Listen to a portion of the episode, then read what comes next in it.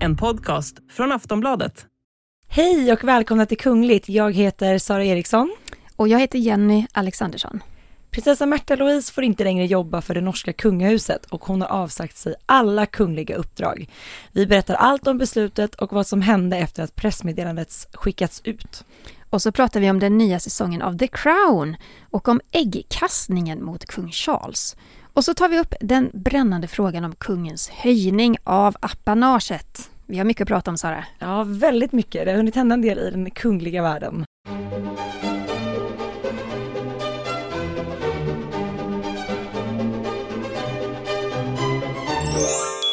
Vi börjar i Norge, för det kan ju inte ha undgått någon av er att prinsessa Märta Louise inte längre får jobba för det norska kungahuset. Nej, prinsessa Märta Louise ska ju sluta representera kungahuset och det här meddelade norska hovet under tisdagen den 8 november. Och de gick då ut med ett pressmeddelande och skrev bland annat så här. Prinsessa Märta Louise önskar att bidra till en tydligare skillnad, skillnad mellan egna aktiviteter och kopplingen till kungahuset. Prinsessan har därför i samråd med Hans Majestät Konungen och den närmsta familjen bestämt att hon från och med nu inte ska utföra officiella uppdrag för kungahuset." Slutcitat. Och det här innebär ju, om man ska gå lite mer i detalj på det hela, att eh, Märta Louise, hon får då inte, eller hon har frånsagt sig alla kungliga beskyddarskap.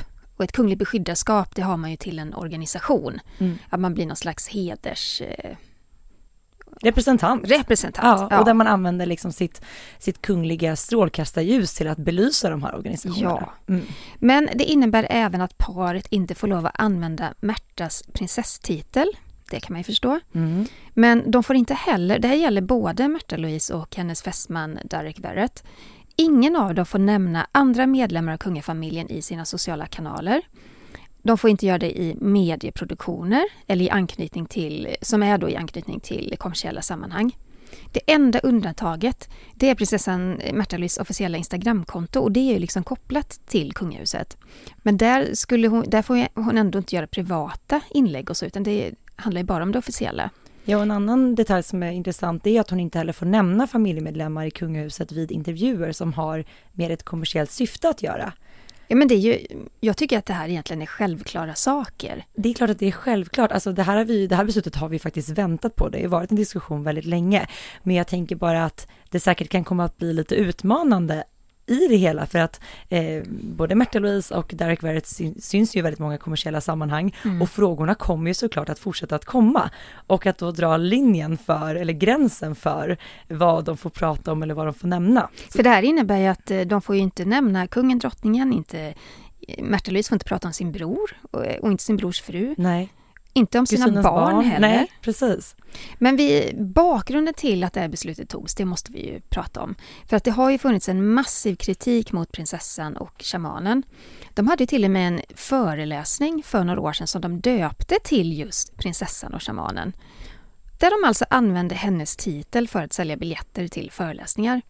Och sen har ju vi, både du och jag, pratat om det innan att i Märta Louise sociala medier, då har hon ju gjort inlägg som är reklam för olika produkter.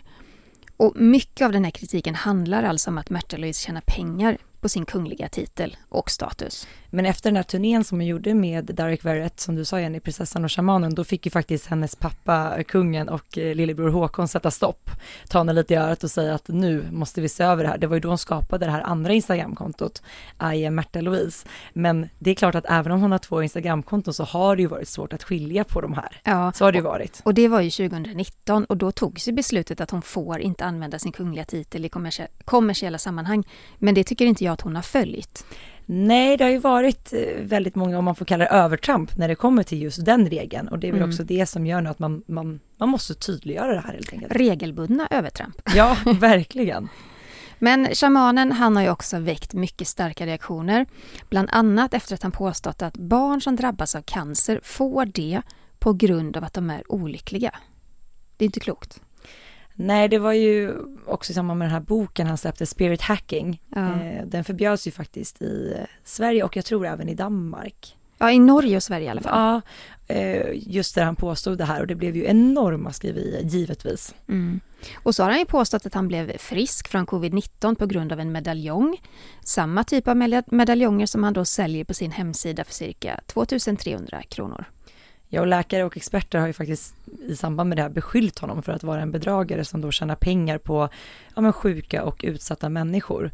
Och eh, hela det här, vad kan man säga, medaljongsituationen mm. eh, bidrog ju till att kungen och kronprins Haakon gick i taket och sedan dess har det ju mer eller mindre förs liksom olika diskussioner för att hitta en lösning. Eh, kung, kung Harald har ju själv kommenterat det i i en intervju att så här, vi kommer att hitta en lösning framåt och då sa han då, det kommer inte att ske imorgon, men det kommer att hittas en lösning och nu har de alltså gjort det. Mm. Ungefär tre timmar efter att det här pressmeddelandet skickades ut från hovet så kallade kungaparet eh, ja, ett par utvalda norska medier då till en presskonferens på slottet. Eh, jag har ju sett hela den och det var ju lite mer som en, en pratstund kan man väl säga. Eh, kungen berättar att de har varit i den här processen och i samtal då tillsammans i flera månader faktiskt. Och eh, de här samtalen har letts av kronprins Haakon och hovchefen. Och det var ganska fint. I den här, under det här pressmötet så berättar kungen exakt hur det har gått till. Och då är det så att eh, kronprins Haakon och hovchefen de hade gjort stora affischer och ritat upp olika scenarier. Och så hade man då enats kring det här. Så att det är ju Märta Louise bror då som har hållit i det där. Vilket man förstår, han är ju framtida kung mm. helt enkelt. Men vi kan väl lyssna lite på vad, vad kungen sa vid det här pressmötet. Ja, jag vill gärna börja med att säga att vi har eh, ju följt med på den diskussionen som har vært i presse og blant folk eh, när når det gjelder prinsessan eh, prinsesse Märtha Louises virksomhet og sammenblanding av oppgaver. Og vi eh, har nå kommet frem til en løsning som jeg håper og tror vil gi større avstand mellom, mellom prinsessens aktivitet og kongehuset. Så nå har prinsessen satt fra seg alle alle beskytterskap, og skal ikke lenger uh, jobbe eller arbeide for och med kungahuset. Ja, men han säger bland annat att han följt diskussionerna i media och eh, bland norrmännen om Märta Louise och hur hon har liksom blandat ihop sin officiella roll med den här kommersiella och att man då har kommit fram till en lösning om hur man kan öka avståndet mellan prinsessans aktiviteter och kungahuset. Och Märta Louise har avsagt sig alla beskyddarskap och ska inte längre arbeta för kungahuset då. Mm. Och sen lite senare i den här intervjun så får ju medierna ställa frågor och då säger både kungen och drottningen att de är ledsna över att de då inte längre ska representera kungahuset, men att de ändå är glada över det här beslutet. Och sen så får de frågor om Derek Verrett och vi lyssnar på vad kungen säger då om sin blivande svärson. Kungen var inne på att, uh, att Durek Verrett har hatt en vei å gå i å forstå hvordan, hvordan kongehuset Jo, det er klart. Amerikanere skjønner jo ikke bæret av dette her. det gjør de ikke. Amerikanere aner ikke hva et kongedømme er for noe. Men, så det er ikke så rart at han ikke skjønner. Men eh, kan, kan, du si noe om hvordan, hvor, hvor det begynte? Hvor, hvor, hvor sto han og, og, hans forståelse av, eh, av ja, det norske monarkiet når Han trodde han kunne gjøre hva han Det trodde han. At han kunne gjøre hva han ville uten at det gikk utover oss i det hele tatt. Men det har han forstått nå. At vi er sammen om dette. At han også må ta hensyn til hva vi står for. För här får ju då kungen frågan om hur Derek Verrett har förstått monarkin och kungahuset i Norge. Och kungen skrattar ju lite och så säger han att amerikaner de känner inte till hur det är och, och, hur det fungerar och det är inte så konstigt. Och följdfrågan handlar om hur Dereks förståelse egentligen såg ut. Ja, och då säger kungen det. Han trodde han kunde göra precis vad han ville ändå ganska så starka ord ifrån kung Harald. Att säga att någon tror att man kan göra precis som man själv vill. Men jag tror också att vi är så vana vid vår kungafamilj och där det är lite mer officiellt hela tiden. Mm. Eh, för jag tycker att jag märker det både på kung Harald och drottning Sonja att de har ju mycket närmare till medierna och de verkar inte heller rädda för att tala fritt, helt enkelt. Men lite så som det ser ut i Danmark också. Det är ja. ju faktiskt en väldig skillnad på liksom där den danska kungafamiljen och norska är mer lika i sin kommunikation med media. Jag tycker om man jämför med den svenska. Mm. Men vi får ju, eller det har ju haglat in massa frågor om det här eh, sen beslutet togs och det är en sak som ändå, vi måste tydliggöra det här med prinsesstitel och kunglig höghetstitel. För att eh, när Märta Louise gifte sig med Ari Ben 2002 så avsade hon sig ju faktiskt sin kungliga höghetstitel just för att stå mer fri från kungahuset och för att då kunna tjäna egna pengar. Och sen som vi nämnde så 2019 så förbjöds hon ju att använda sin titel i kommersiella sammanhang. Eh, dels efter den här föreläsningsturnén med det här namnet. Eh, men det som diskuteras är ju just då den här prinsesstiteln som hon har haft kvar och kommer fortsätta att ha kvar. Mm. Många norrmän har ju ansett att det inte räcker att hon, just det där som du sa, att hon får inte använda sin titel i kommersiella sammanhang och att hon inte är hennes kungliga höghet längre. De har ju, många norrmän tycker ju då att hon ska bli av med prinsesstiteln helt och hållet. Och i en undersökning hos norska NRK så ställde man nyligen frågan då till norrmännen om de ville att prinsessan skulle uteslutas från kungahuset. Och hela 51 procent ansåg att Märta Louise borde sluta representera Norge.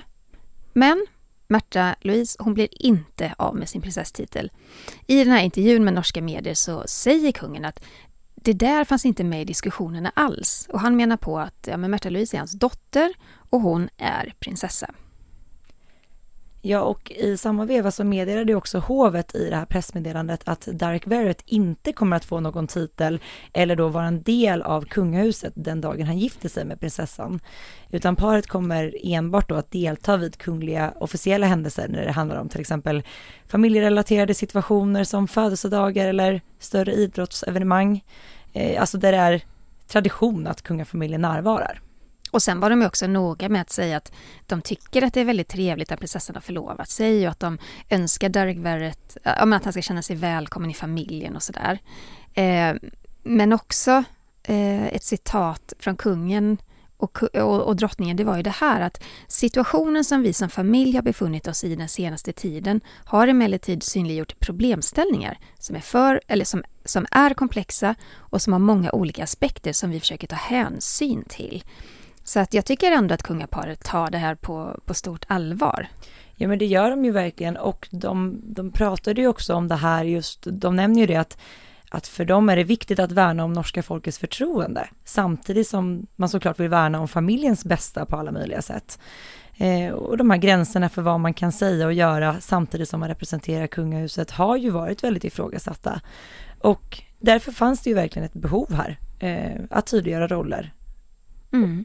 Så att det var väl, vi har ju liksom pratat mycket om det här tidigare Jenny, det var väl väldigt väntat det här. Ja, sen, sen finns det en annan sida av saken också och den har ju Derek Verrett framfört väldigt tydligt, både i sociala medier och i poddar och sådär. För att han menar ju på att han blivit utsatt för rasism i Norge. Och han har sagt det gång på gång på gång. Och det här tar kungaparet också på väldigt stort allvar. För i det här gemensamma uttalandet då från kungafamiljen så, så säger man det att eh, de är måna om att de ska leva bra tillsammans trots olikheter. Och eh, ja, kungen tar avstånd då från de rasistiska attityder som Derek Verrett har blivit utsatt för, framförallt på sociala medier. Och menar då att det är en styrka att det kungliga slottet speglar den etniska mångfald som finns i Norge. Och det kan man ju verkligen hålla med om. Ja, och på hovets hemsida så har man ju även publicerat ett långt uttalande ifrån eh, prinsessa Märta Louise. Och det handlar ju om den här massiva kritiken som hon och shamanen mött efter att, eh, efter det här Derek Verretts påstående om de här medaljongernas helande krafter. Och där säger ju Märta Louise att eh, hon själv litar på forskning, kunskap och den hälsovård eh, som finns, eh, men att det även finns fler sätt att må bra. Och näm nämner bland annat eh, en varm hand, en nål, en kristall, naturmedicin, yoga, med meditation eller ett lyssnande samtal. Och det här säger hon ju även i ett videoklipp som hon lagt upp på sin officiella eh, Instagramkonto. Och det som då är kopplat till kungahuset. Och vi lyssnar lite på vad hon säger där. Jag har genom hela livet varit upptatt av hälsa och forskning. Och genom min egen utdannelse som fysioterapeut har jag fått grundig kännskap till hur viktig forskningsbaserad kunskap är för utvecklingen av fag, och inte minst hur viktig det är för vart sårbara människa. Jag är imponerad över alla de kunskapsrika människorna som finns på sjukhus, legekontor och utbildningsinstitutioner över hela landet. Jag har själv blivit hjälpt av dem många gånger, som de flesta i landet har blivit. Jag tror att alternativa metoder kan vara viktiga supplement till skolmedicin för många. Akupunktur, yoga, meditation eller en lyttende samtale tror jag kan bidra till att livet blir bättre för många människor. Inte i stedet men i tillägg till den behandlingen som ges av hälsoväsendet. Det er i dette feltet av samarbeid og brobygging jeg ønsker å fortsette, som jeg har gjort de siste 20 årene. Ja, Märta-Louise säger att hon genom hela livet varit engagerad i vård och medicin och att hon är ju själv utbildad fysioterapeut. Och hon säger att hon vet hur viktig forskningsbaserad kunskap är och att hon är imponerad av sjukvårdspersonal. Men hon säger även att alternativa metoder kan vara viktiga för att få människor att må bra, som yoga, meditation och samtal. Inte enbart eh, det, utan som tillägg då till skolmedicin. Och så avslutar hon med att säga att hon hoppas att eh, det här beslutet då ska skapa ro för kungahuset. Och här måste jag verkligen se vad du tycker Sara, för att jag kan ju känna att jag tycker det är jättebra att hon adresserar det här. För det är det här som hon och shamanen fått så enormt mycket kritik för. Att de då har försökt att pr prångla ut medaljonger mm. med helande krafter och sådär. Mm. Eh, men det hon pratar om här, yoga, meditation och akupunktur, det är ju inte det som hon har fått kritik för och shamanen har fått kritik för. Så jag kan tycka att det är lite grann skönbild, eh, skönmåla det hela också. Hon är ju medveten om att det är shamanens påstående om att han blir frisk av sin medaljong. Ja, det är ju ingen som har ifrågasatt varför eventuellt Märta-Louise yogar till exempel, Nej. eller någon annan gör det, utan det här handlar ju specifikt om de här medaljongerna och liksom, han menade att det fanns en kraft i dem som gjorde honom frisk, eller tillfrisknade ifrån eh, corona. Eh, så det är ju det det handlar om. Så att... Men jag blir lite irriterad över att man målar fram en bild som inte riktigt sann. För det är inte det här som hon blivit kritiserad för. Jag kan tycka att det videoklippet som hon publicerade själv, hon publicerade, vi ska komma in på det andra sen också, men det här ja. var det hon pratade själv i. Eh, det hade ju varit bättre där att kanske bara eh, ja, men förklara att man tycker att det här beslutet är bra och lite, lite så och sen kanske nämna att vi har tagit emot oss av kritiken och att det inte ska upprepas eller något. Här ja, är det lite så här, eh, hon belyser att, eh, eller hon liksom Nej men hon prånglar ju på norrmännen att de har klagat på att hon yogar eller att eh, använder akupunktur. Det har ju ingen norrman klagat på. Nej men tittar man också i kommentarerna som ja. finns under inlägget så är det ju faktiskt exakt så som folk skriver att så här, det är ingen som har ifrågasatt att du yogar, det är ingen som har ifrågasatt att man inte ska lägga en värmande hand på någon eller öppna för samtal. Nej. Det är inte det det handlar om. Så att där kan jag kanske tycka att någon PR-person från hovet borde ha klivit in. Eh, lite. Nej men de, jag lovar att de har klivit in här. de jag har lovar. gjort det. Ja, jag lovar. Och det, är också, det, här, det här känner jag igen från eh, politikens värld. Alltså den här svårigheten i att få politiker att prata om exakt det som bränner. Utan att man pratar runt omkring och målar upp en bild av att ja, det var det här som var kritiken, fast den inte alls var det. Mm. det hon, hon borde stå, stå vad heter det, stå över det, stå ovan det. Ja, det, det hade varit bättre där att kanske bara presentera ett klipp där hon tydliggör beslutet och liksom också framföra att hon är med på det, att hon själv är nöjd över ja, som vad du, som i. du sa innan, att eh, hon tar till sig av kritiken. Mm. Precis. Men, kring det här med, med, forskning och vetenskap och ja, bla bla. Ja men det var, det var lite speciellt. Jag, jag är helt med på din linje där Jenny. Så att först eh, publicerades ju då det här klippet med enbart Märta Louise och sen ganska så snart därpå så publicerades ju ett klipp med eh, Märta Louise tillsammans med Derek Verrett. Ja, och då lyssnar vi på vad Derek säger tycker jag. Eh, den här videon är lite mer eh, prydlig och uppställd och eh, ni kommer märka det, både Märta och Derek de talar väldigt tydligt, väldigt samlat, känns också väldigt, väldigt upp, vad heter det, uppsnofsat. Ja. De sitter axel mot axel, tittar in i kameran och har väldigt samlade, lugna ansiktsuttryck. Vi lyssnar. I have always wanted to support my fiancée Martha Louise and I want her to be happy. If her life has become difficult because of some of the things that I have done, then that was never my intention. The same goes for her parents, the king and queen.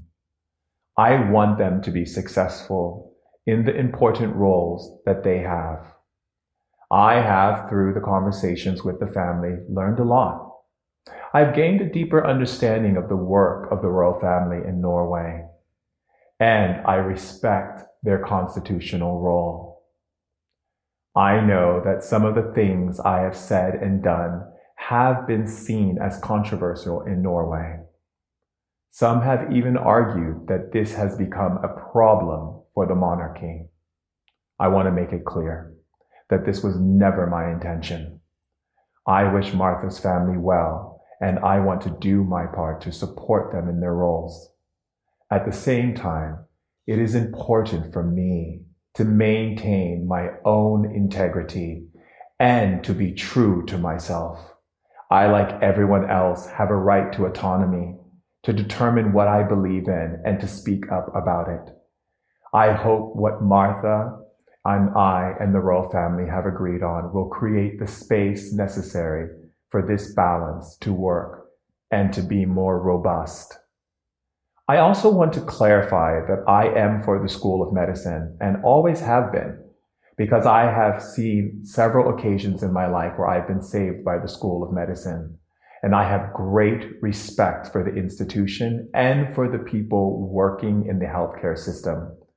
I honor and respect them for what they do. However, I do believe that we should always use all available resources for health on our planet, not instead of, but in addition to the healthcare system. Ja, Darek säger ju här att han i samtal med kungafamiljen har lärt sig mycket om den norska kungafamiljen och att han respekterar deras officiella roller. Han säger även att han vet om att flera av de saker han sagt eh, anses vara kontroversiella i Norge och en del har även argumenterat för att det är ett problem för monarkin. Och han säger också att det aldrig varit hans avsikt att det ska bli så, utan att han vill stötta dem i deras roller. Och han lägger även till att det är väldigt viktigt för honom att behålla sin integritet och vara sann mot sig själv.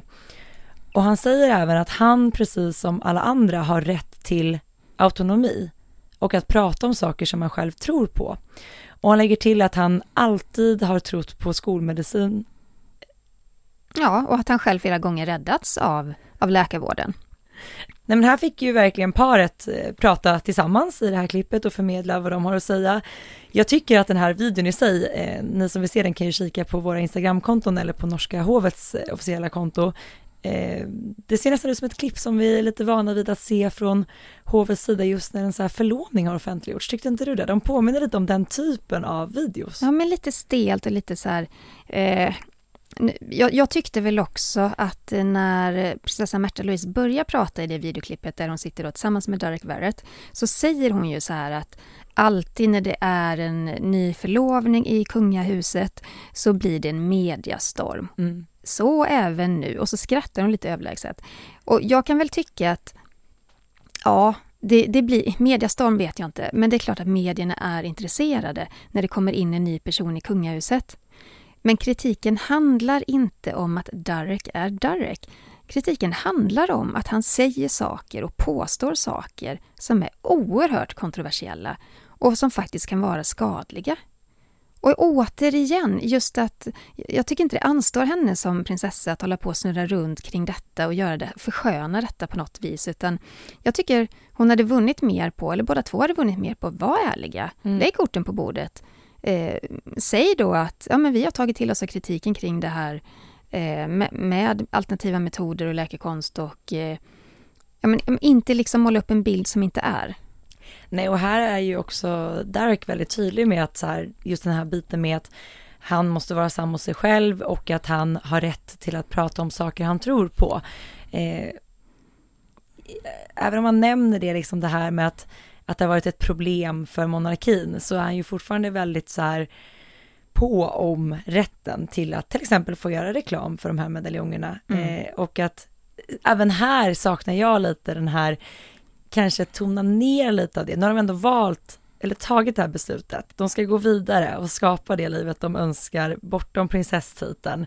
Alltså, men man var ändå tvungen att, det blir lite som en sån, återigen, att det är så viktigt för honom att oavsett om det skadar monarkin eller ja.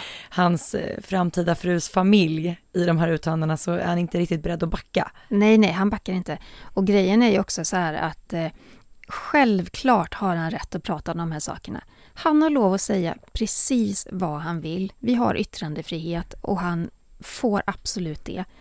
Men han kan förvänta sig protester, mm. motargument, eh, diskussioner och det är som att han inte riktigt vill göra det. Utan Nej. han menar att han har rätt att säga. Ja men verkligen. Men vägen hit har vi varit inne på och eh, vad, vad tycker du om beslutet som kommunicerades under tisdagen? Ja, men beslutet är jättebra. Mm. Det är väntat. Eh, Det var väntat och eh, vi visste ju att någonting var på gång och kungen hade ju sagt det i intervjuer själv att de för samtal. Och vi pratade om det, jag tror det var i förra podden eller förrförra, att, eh, för vi frågade varandra så här, ja men vad är lösningen? Och jag sa det då att ja men lösningen är att hon frånsäger sig sin prinsesstitel. Nu är det inte riktigt det hon har gjort då, men, men ändå så nära hon kan komma kring det där. Hon ska inte jobba för kungahuset. Eh, alternativt att eh, shamanen hon skärper till sig. Och nu valde de den här vägen, Mm. så det var väntat. Vad tänker du? Nej men jag tycker att det är bra. Det är bra för att liksom behålla norska kungafamiljens och kungahusets förtroende.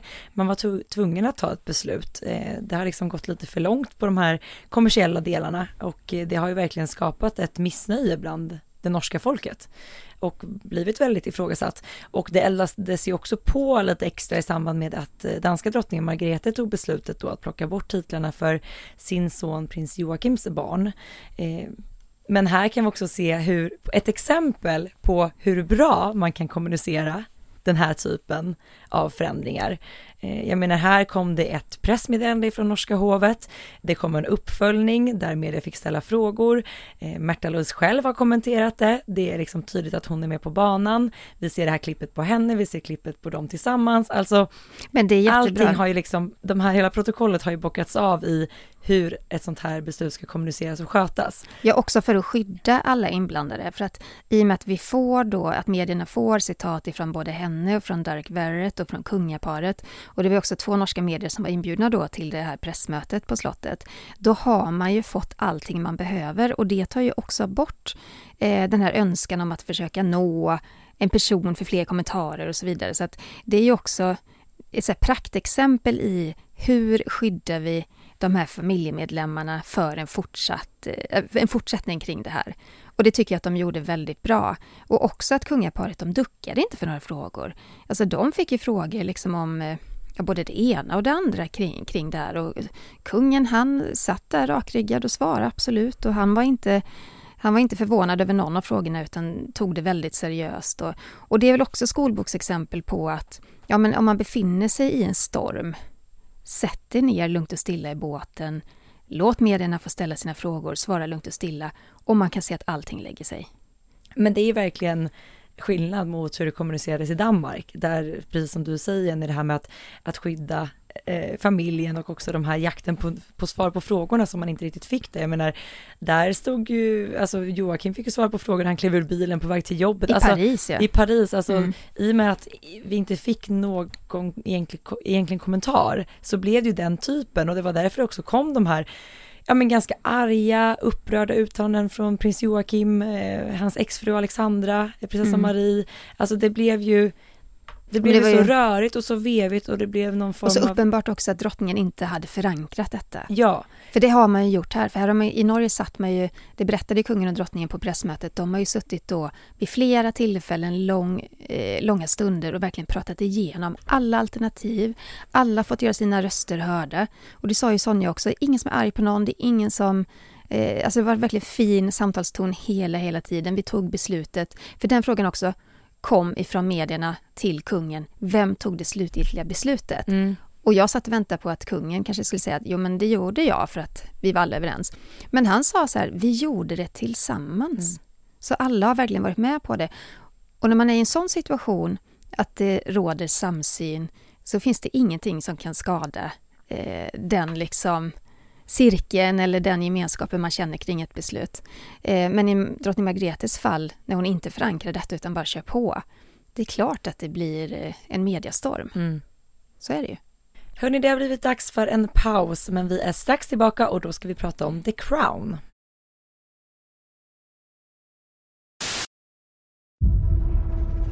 In light of the events of the last 12 months, perhaps I have more to reflect on than most. The royal family is in genuine crisis. Have royal scandals damaged the country's reputation? The House of Windsor should be binding the nation together, setting an example of idealized family life. It's a situation that cannot help but affect the stability of the country. For years, I've called for a more modern monarchy that reflects the world outside. I don't think it's my behavior that's threatening its survival. You, as future king, have a duty. People will never understand how it's really been for me.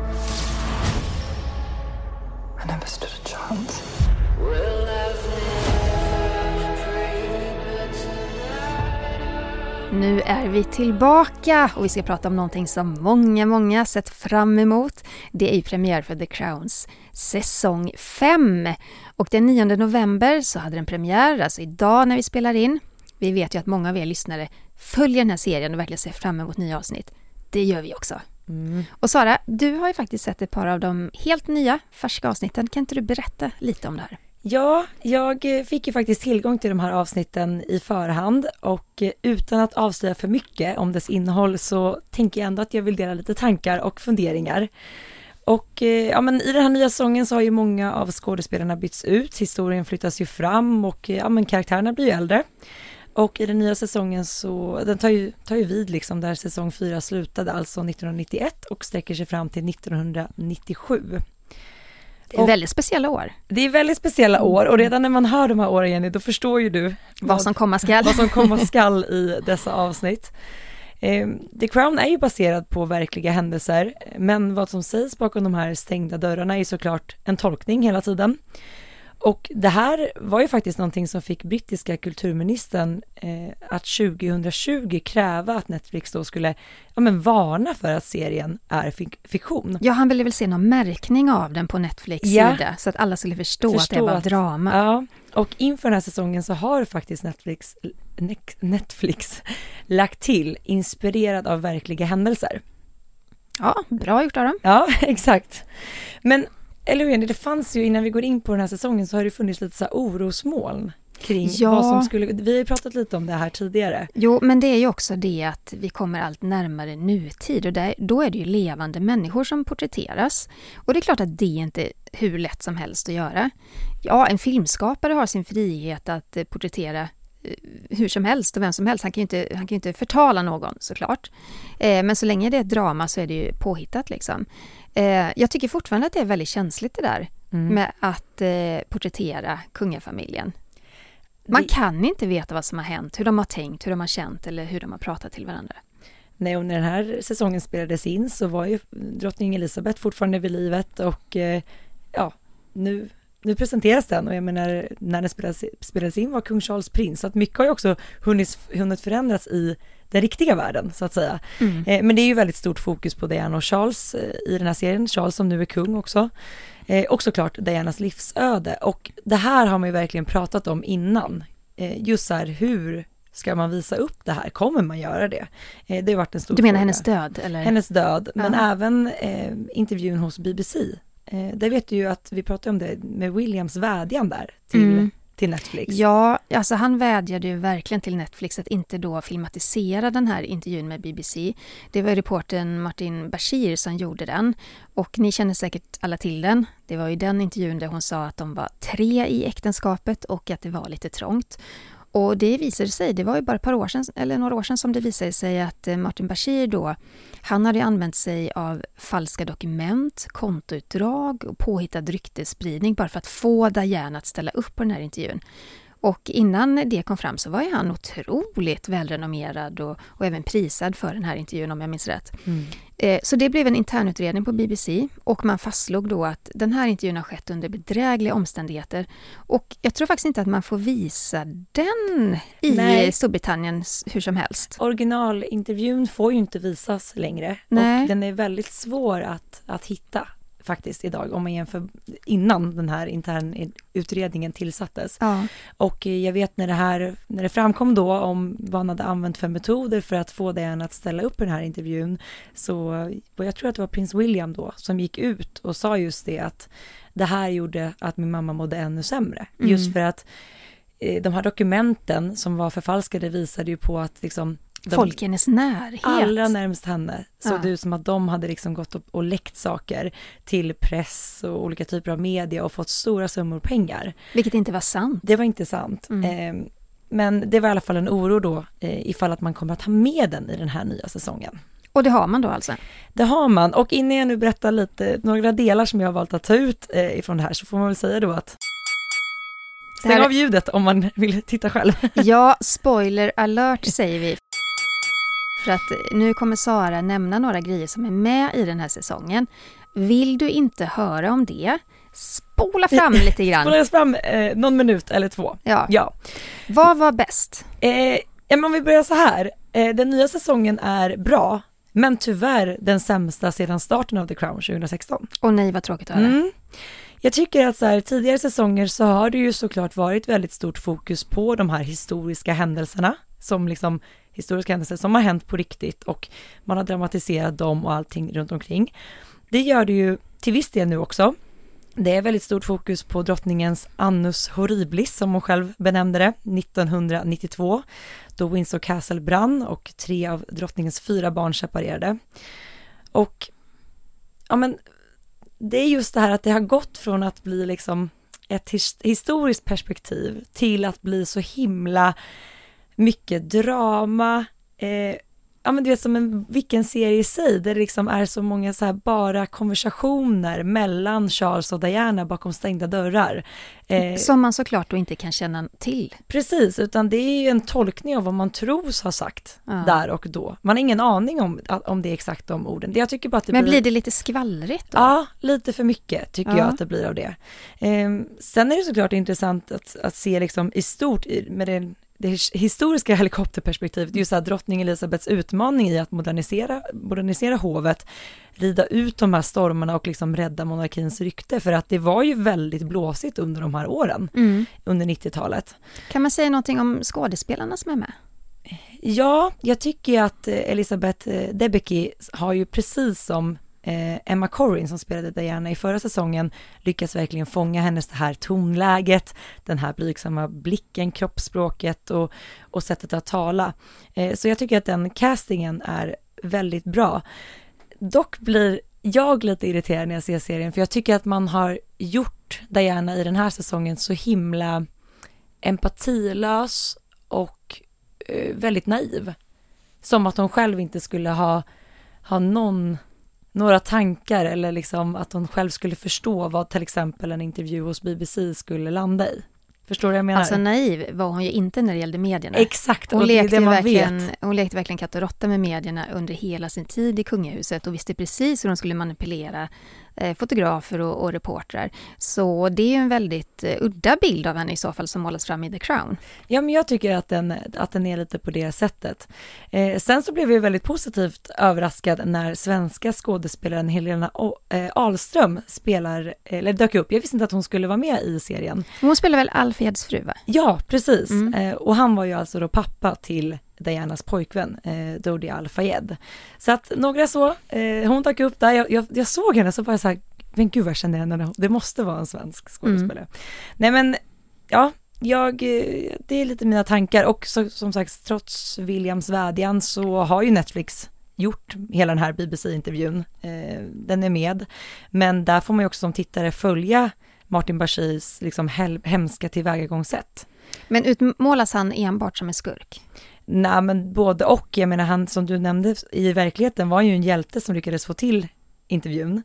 Men, man får men med fula metoder. Precis, och man får verkligen följa med i hur han använder de här metoderna för mm. att få Diana att ställa upp. Men den stora frågan då, mm. som många ställer sig, får man se en dramatisering av Dianas död? Nej. Det får man inte. Utan serien avslutas sommaren 1997, eh, precis eh, när Diana håller på att då packa sina väskor för att resa iväg med sin pojkvän Dodi Al-Fayed.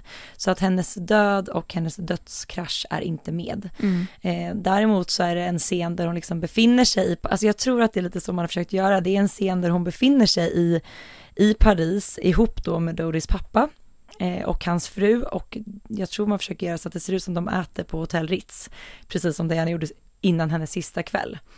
Men det är inte hennes sista kväll, utan där planerar man då den här kommande resan. Mm. Eh, så att hennes död är inte med. Men jag har ju sett paparazzi-bilder på inspelningarna kring den här serien. Man befinner sig i Paris och man ser att Netflix-teamet de filmar Diana som sitter i en Mercedes på väg in i en av de här eh, tunnlarna vid Pont Alma. Mm. Och jag undrar då, var det en dramatisering av hennes död som man sen valde att inte ta med? Eller vad var det? Det finns en del i serien när Diana sitter i den här bilen eh, och är förföljd av paparazzi-fotografer och det är liksom blixtrar överallt och det är, de färdas på motorcyklar precis som fallet var innan hon, hon kraschade. Men den scenen är liksom kopplad till det jag var inne på tidigare när hon äter den här middagen på Ritz med Dodis pappa och hans fru. Eh, kanske har man filmatiserat bilkrasch, jag vet inte, men det är den liksom delen av serien det det. man har sett av det. Ja. Eh, men eh, ja, jag tycker att det är bra att man inte har filmatiserat hennes Nej, och frågan är om det då kommer bli en kanske. säsong till. Ja, jag läste någon intervju med seriens skapare där han tidigare har varit väldigt bestämt på att så här, säsong fem blir den allra sista. Men det sa han om fyran också. Exakt, och med tanke på hur mycket som har hänt i brittiska kungahuset de senaste åren så finns det ju mycket att ta av. Mycket att ta av. Ja. Ska vi säga mm. något kort om eh, kläder och, ja, och kostymer? det är lite mitt favoritämne. ja. Nej men det har ju varit en sån fullträff alla säsonger och det är fortfarande väldigt bra. Man har ju lyckats verkligen återskapa alla de här plaggen på ett otroligt sätt och smycken och allt vad det är. Det som eh, vid upprepande tillfällen händer under den här säsongen, det är att man liksom har valt att plocka ihop lite olika av Dianas outfits och satt ihop till en och sen att hon bär det lite vid ett annat tillfälle än vad hon gjorde i verkligheten. Men det här kan nog bara ett tränat öga se. Jag tror inte att den stora majoriteten av Netflix-publiken skulle kunna upptäcka det. Men du kan ju det, därför att du är lite arbetsskadad. Jag är lite arbetsskadad och jag, jag har faktiskt skrivit om det här, där man kan se vilka outfits som har matchats ihop till en. Om du ska ge säsong 5 ett betyg mellan 1 och 5, vad blir det? Och då är ju 2 är ju godkänt. Ja, men då får den tre. Ja. Mm. Och det intressanta här just med, ja men det har varit väldigt blandad, blandade recensioner eh, av den här säsongen. Det har varit allt ifrån tvåor till femmor i betyg. Och eh, jag såg att Carolina Fjällborg på Aftonbladet recenserat den och hon skrev ju då så här, från en ask praliner till en påse chips. Och jag håller med henne och jag förstår så mycket den meningen vad hon menar. Eh, ja men du vet, tänk dig säsong ett eller två med alla de här mm. pampiga miljöerna.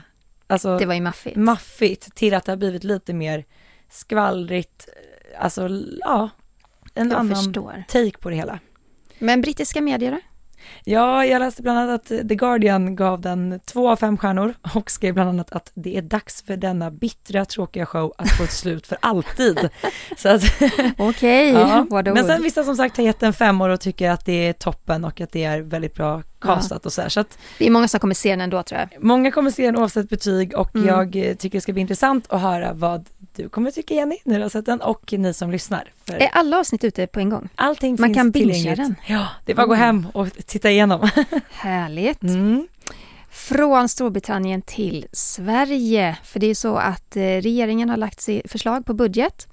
Och när budgeten presenterades så kunde man se att det årliga statliga anslaget, alltså eller apanaget som många säger också, har ökat ordentligt.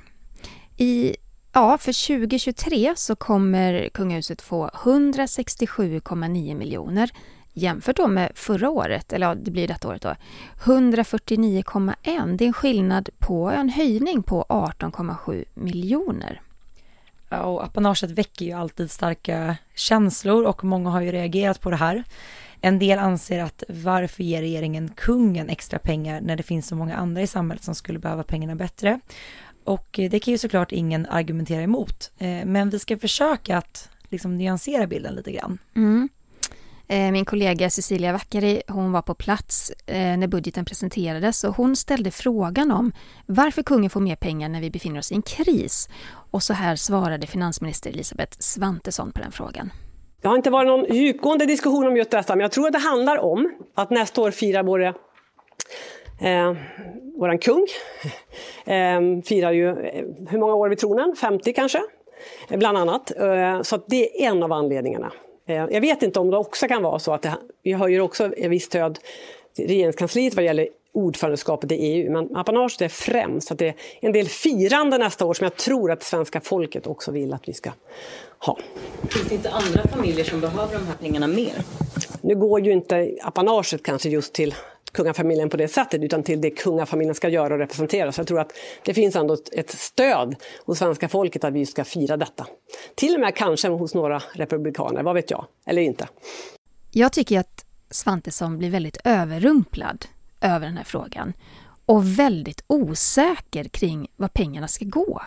Men då kan ju vi tydliggöra det. Yep. För så här är det. Det där extra anslaget på, vad var det, 18,7 miljoner? Yes. Det ska gå till två saker. Eh, 9,2 miljoner, det ska gå till att höja säkerheten på de kungliga slotten.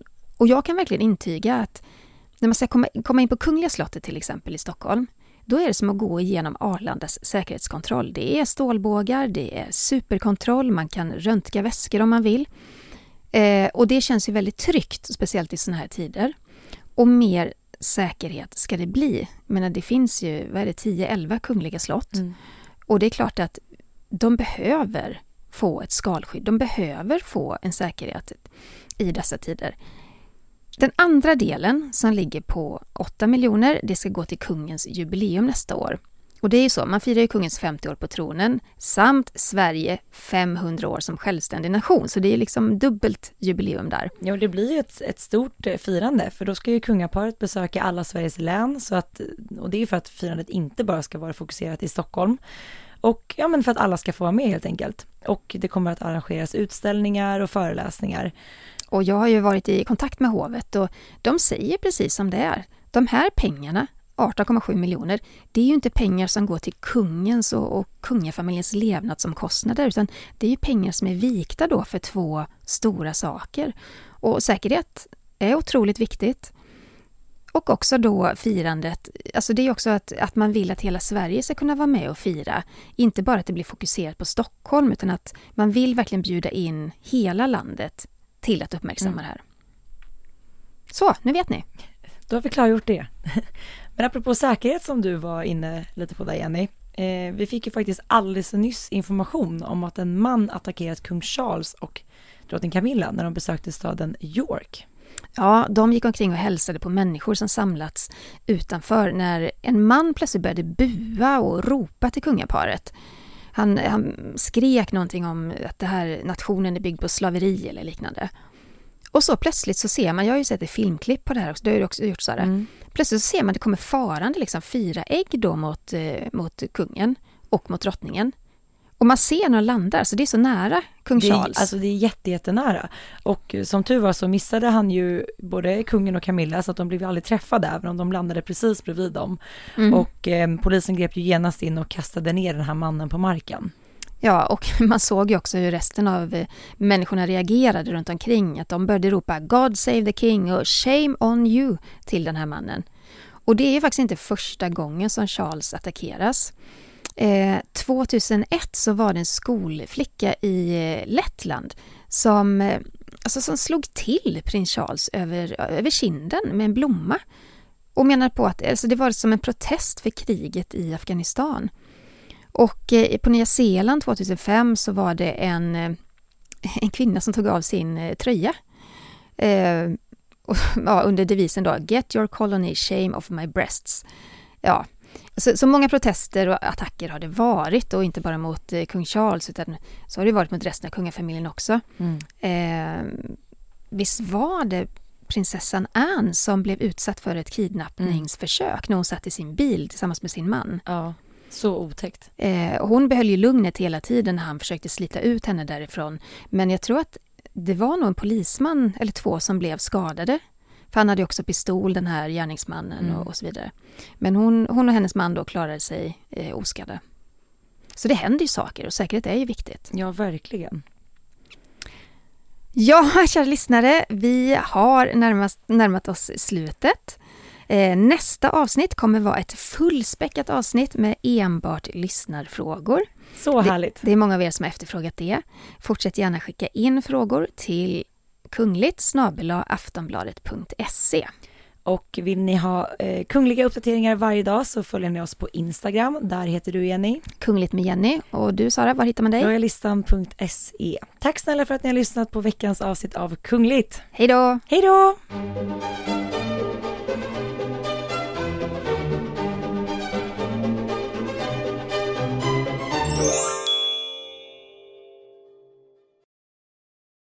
Du har lyssnat på en podcast från Aftonbladet. Ansvarig utgivare är Lena K Samuelsson.